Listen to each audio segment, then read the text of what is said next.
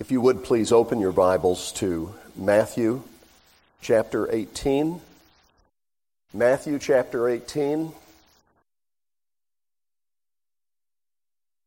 One of my indelible memories of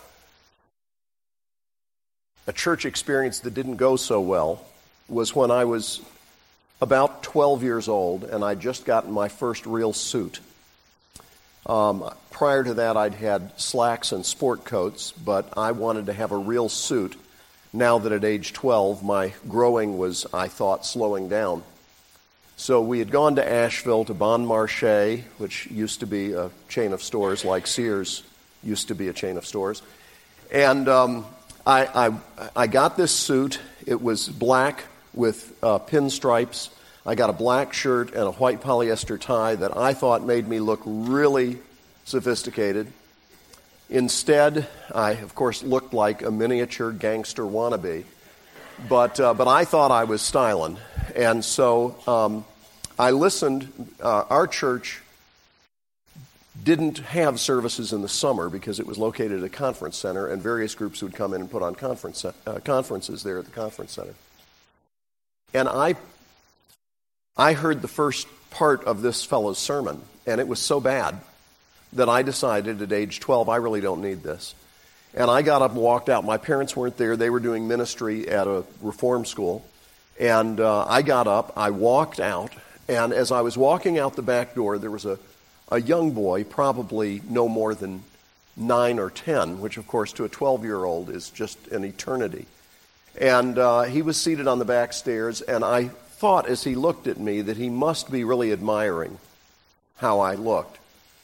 And so I gave him a smile. I was walking very quickly, gave him a smile and a nod, thinking to myself how impressive I must be, and turned full force into a stone wall face first. I mean, just boom. And I mean, it was shocking. But I turned back to give this boy sort of a reassuring glance that all was well, and I couldn't see him.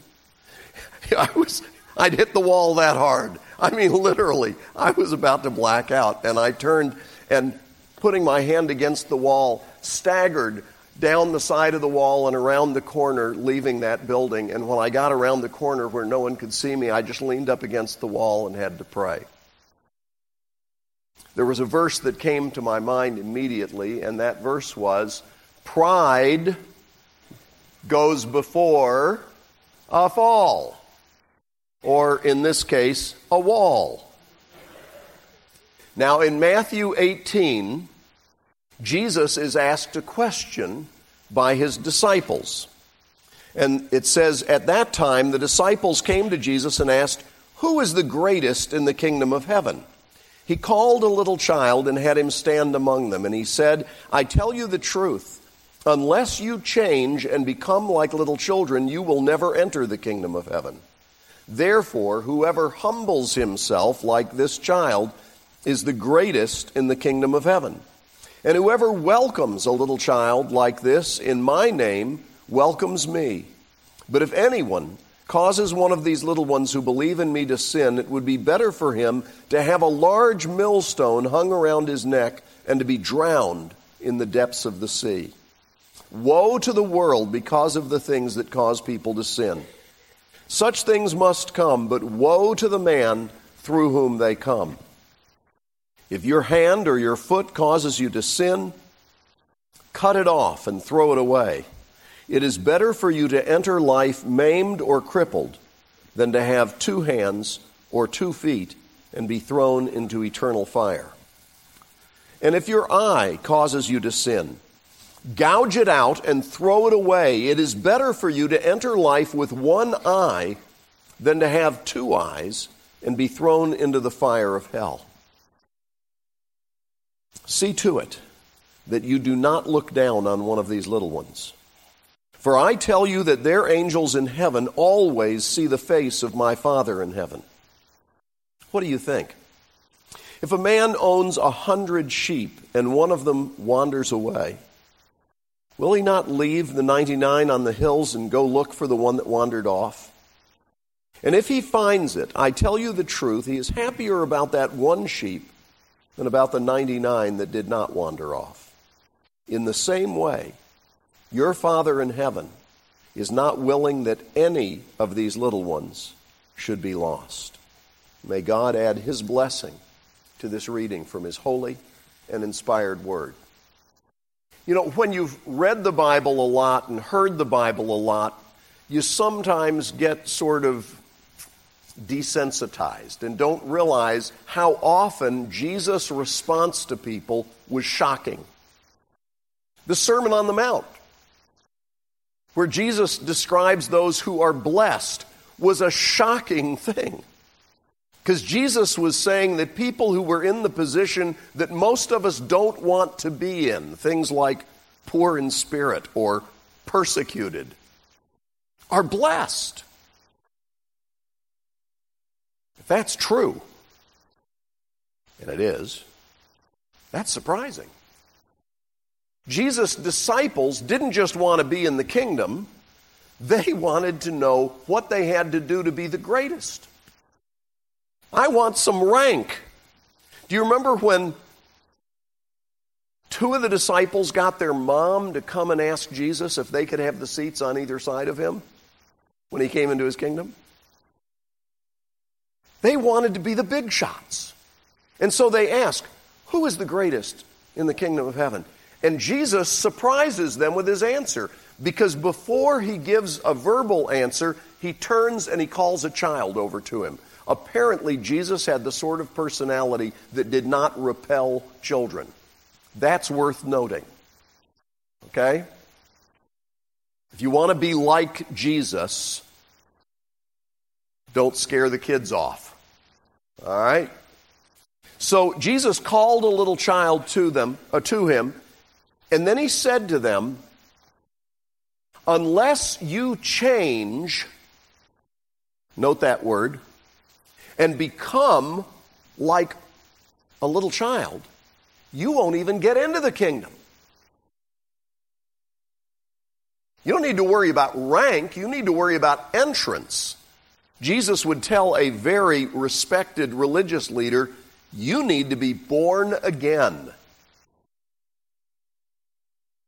Jesus goes on to say what it is about the child that he's particularly referring to, and that is humility.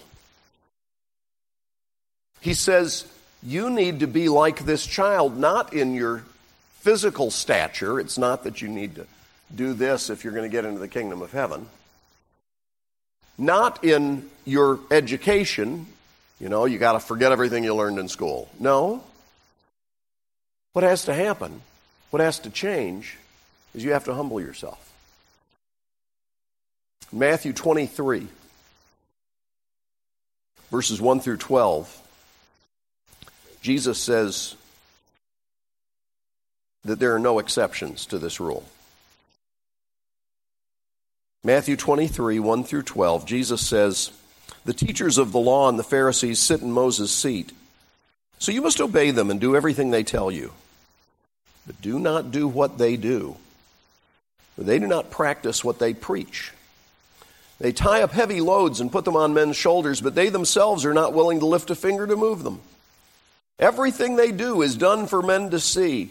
They make their phylacteries wide and the tassels on their garments long. They love the place of honor at the banquets and the most important seats in the synagogues. They love to be greeted in the marketplace and to have men call them rabbi.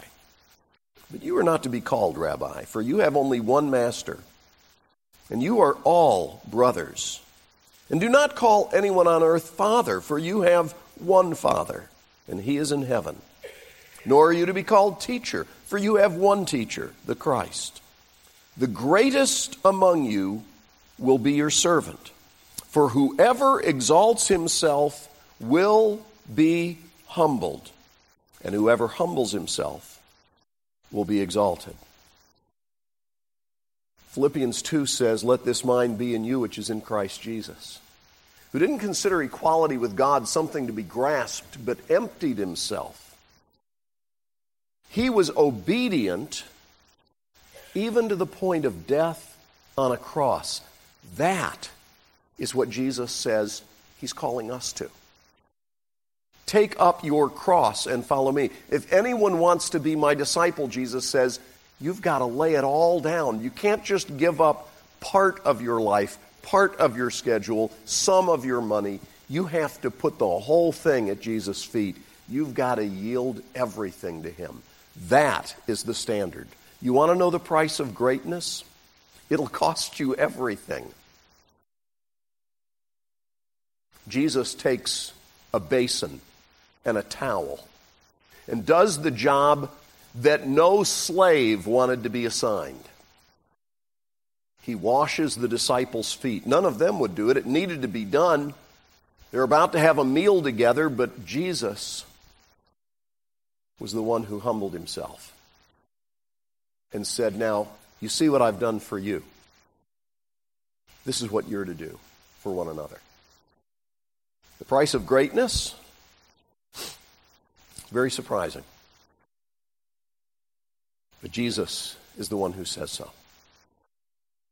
The second thing we see in this passage, beginning in verses 6 down through 9, is the horrible cost of sin. The horrible cost of sin. Jesus said, If anyone causes one of these little ones who believe in me to sin, it would be better for him to have a large millstone hung around his neck and to be drowned in the depths of the sea. That is the scripture reference we have on the sign at the Welcome Center at the ranch. At Wears Valley Ranch, we put that text, and there have been people over the years, many of them parents who were bringing a child to us, who've asked, you know, what, what's that Bible verse? And I answer. It says that if anyone causes one of these little ones who believe in me to sin, he'd be better off dead. Because that's what Jesus says. Better off with a large millstone tied around his neck and drowned in the depths of the sea. That's something to remember in the culture we're living in. It may seem a bit harsh, but it's the word of our loving Lord. Because sin is deadly. Romans 6:23 says the wages of sin is death. Jesus here says that if your hand causes you to sin or your foot causes you to sin, cut it off and throw it away. You're better off limping into hell or into heaven than dancing your way into hell. You do not want to cling to that thing because it's so precious. Whatever it may be, lay it down, get rid of it. If your eye causes you to sin, pluck it out and throw it away. Now, one of my brothers observed some years ago that this is not literally a call to self mutilation because if we did that, all that would be left in church is a bunch of navels. I mean, we all have trouble with our bodies, don't we? And Jesus chose things of which you have two, knowing, hopefully, that people would understand if my hand were the problem and I cut it off, I'd still have a problem. If my foot were the problem and I cut it off, I'd still have a problem. If my eye was the problem and I removed it, I'd still have a problem. What do I need? I need a new heart. I need to be changed from the inside out. God is the only one who can do that, but Jesus' point here is not how to surgically improve yourself. Jesus' point here is the seriousness of sin. Where will you end up if you just continue in sin? Jesus says it. You're going to hell. Tragically, many churches today utterly refuse to proclaim what Jesus said about the consequences of sin or about the sinfulness of sin. We don't even want to say that's wrong because, hey, you know, who are we to judge? Well, to say we're not to judge should mean we leave it to God In which case we ought to bother to see what God says. And what God says is in 1 Corinthians chapter 6 just happen to have a little marker there. 1 Corinthians chapter 6 God says, "Do you not know that the wicked will not inherit the kingdom of God?" Do not be deceived. Neither the sexually immoral, nor idolaters, nor adulterers, nor male prostitutes, nor homosexual offenders, nor thieves, nor the greedy, nor drunkards, nor slanderers, nor swindlers will inherit the kingdom of God. That's pretty direct, isn't it? God says the consequence of sin is death. But it doesn't stop there. When it says the wages of sin is death, in Romans chapter 6, it says, But the gift of God is eternal life in Christ Jesus our Lord. And when it says, Don't be deceived, these folks are not going to inherit the kingdom of God, it says, verse 11, and that is what some of you were. But you were washed, you were sanctified, you were justified in the name of the Lord Jesus Christ and by the Spirit of our God. Praise the Lord. The consequence of sin is death, but there's more to the story. Jesus came to save sinners. Yes, we need to be serious about the sinfulness of sin and about the consequences of that sin. But oh, folks, we need to be focused on the good news of Jesus. Jesus, who came to seek and to save that which was lost. Jesus says in verse 10 and following, See to it that you do not look down on one of these little ones, for I tell you that their angels in heaven always see the face of my Father in heaven. What do you think? If a man owns a hundred sheep and one of them wanders away, will he not leave the 99 on the hills and go look for that one that wandered off? And if he finds it, I tell you the truth, he's happier about that one sheep than about the 99 that did not wander off. In the same way, hear this. In the same way, your Father in heaven is not willing that any of these little ones should be lost. The title of this message is The Value of One. When my wife and I were starting the ranch, I was still pastoring in Atlanta and trying to lay the groundwork long distance. And I began to realize in order to be licensed by the state, First of all, in order to admit children, we had to be licensed by the state. In order to be licensed by the state, we had to have a facility that met all the legal requirements.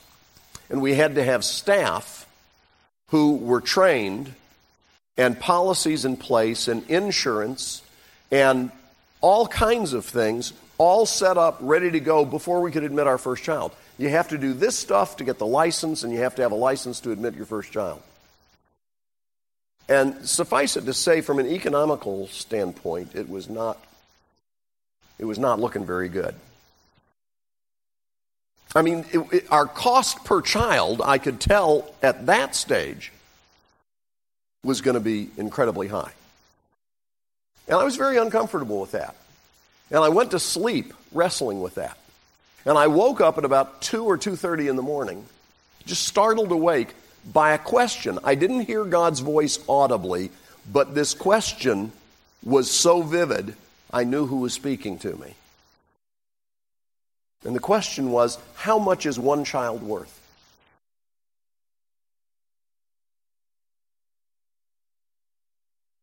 I opened the bedside table drawer and got a pen and wrote that down, and it was the, it was the cover of our first brochure for the ranch. How much is one child worth? I'll call her Mary. When she was six years old, her stepfather waited until mom had gone to work. It was actually Mary's sixth birthday. And after mom went to work, stepdad said, I have something special I want to give you today, and took her to the bedroom closet and raped her.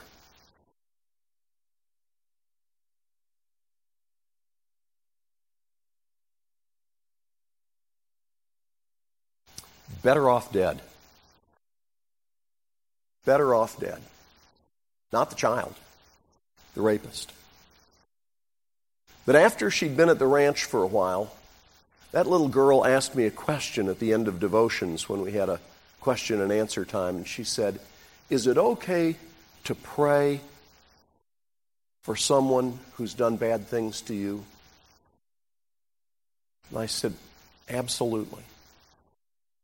Her heart, having been transformed by the love of Jesus Christ, was such that now she cared even about the worst monster, praying that God would have mercy on him.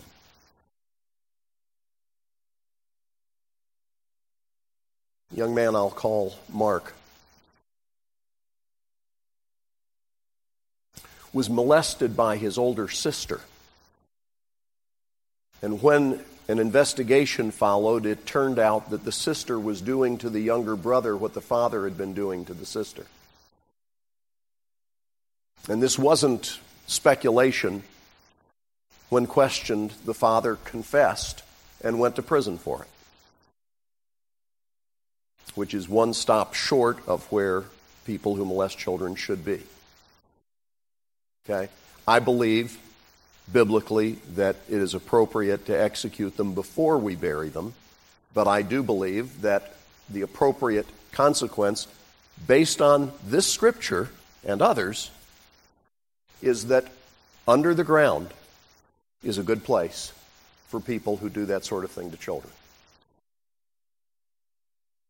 Because Jesus says, you're better off dead than doing that.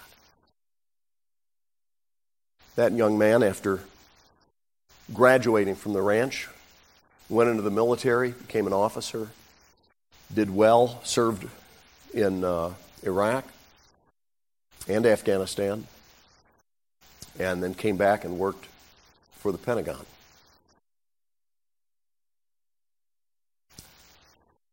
He has said over and over, including in writing, that his experience at the ranch was the first thing that gave him hope. Because that's where he met Jesus. Let me tell you something, folks. The only reason the ranch has any effectiveness at all is because of Jesus. We've had kids who've come to the ranch and said, God lives here. And the answer is yes. It's not the only place that God is alive.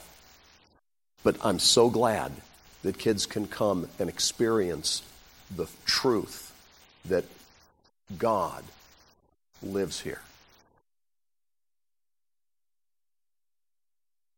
A young woman whose story is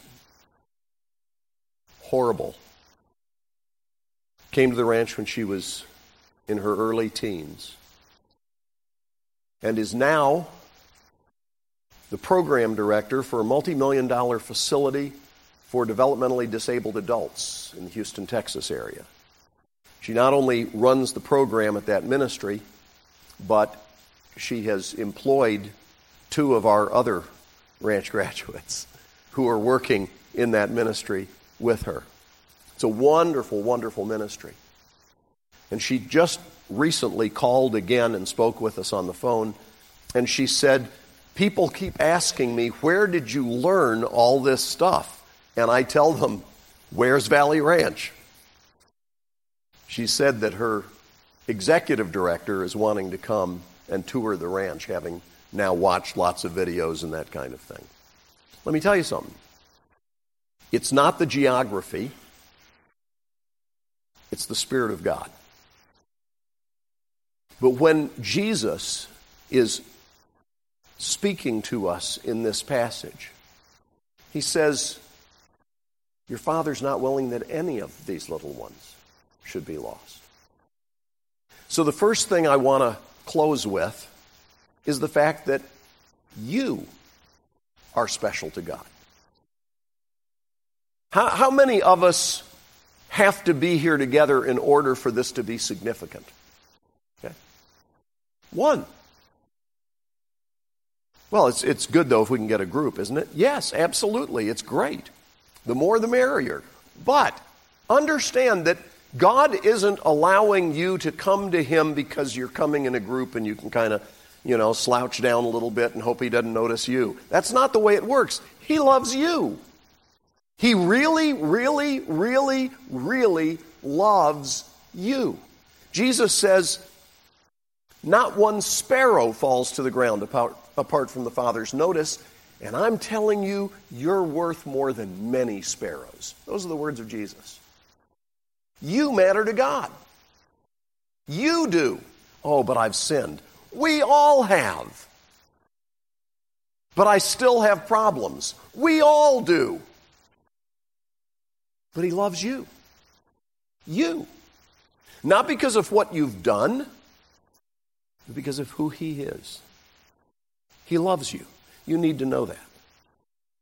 But the flip side is that you need to also recognize, recognize that truth about the people around you. Because there are some people who just really feel like God couldn't possibly love me, and they need to know, yes, God loves you. But there are other people who feel pretty good about, you know, you know, I've been on God's team now for a number of years. I've made a number of uh, what I consider to be pretty significant contributions to the cause of Christ, and uh, you know, I'm I'm sure there are a number of other worthy individuals in our community and uh, possibly even in our church, but. Um, you know, there are these other people who just. Uh, how many of them does it take to be worth your attention? How many of them add up to deserving your investment? How much is one child worth? The value of one. Jesus said, The shepherd will leave the 90 and 9 to go after the one. You know why? Because that one matters. That one matters. Well, I think we could come up maybe with a way to do this more effectively. Jesus says, if you want to be great, become the servant. If you got a sin problem, do what it takes to cut it out of your life. And if you want to know how significant you and other people are, realize God doesn't even want one to be lost. That's good news. That's why Jesus came. And we need to thank him. Let's pray. Father, what you are doing is amazing.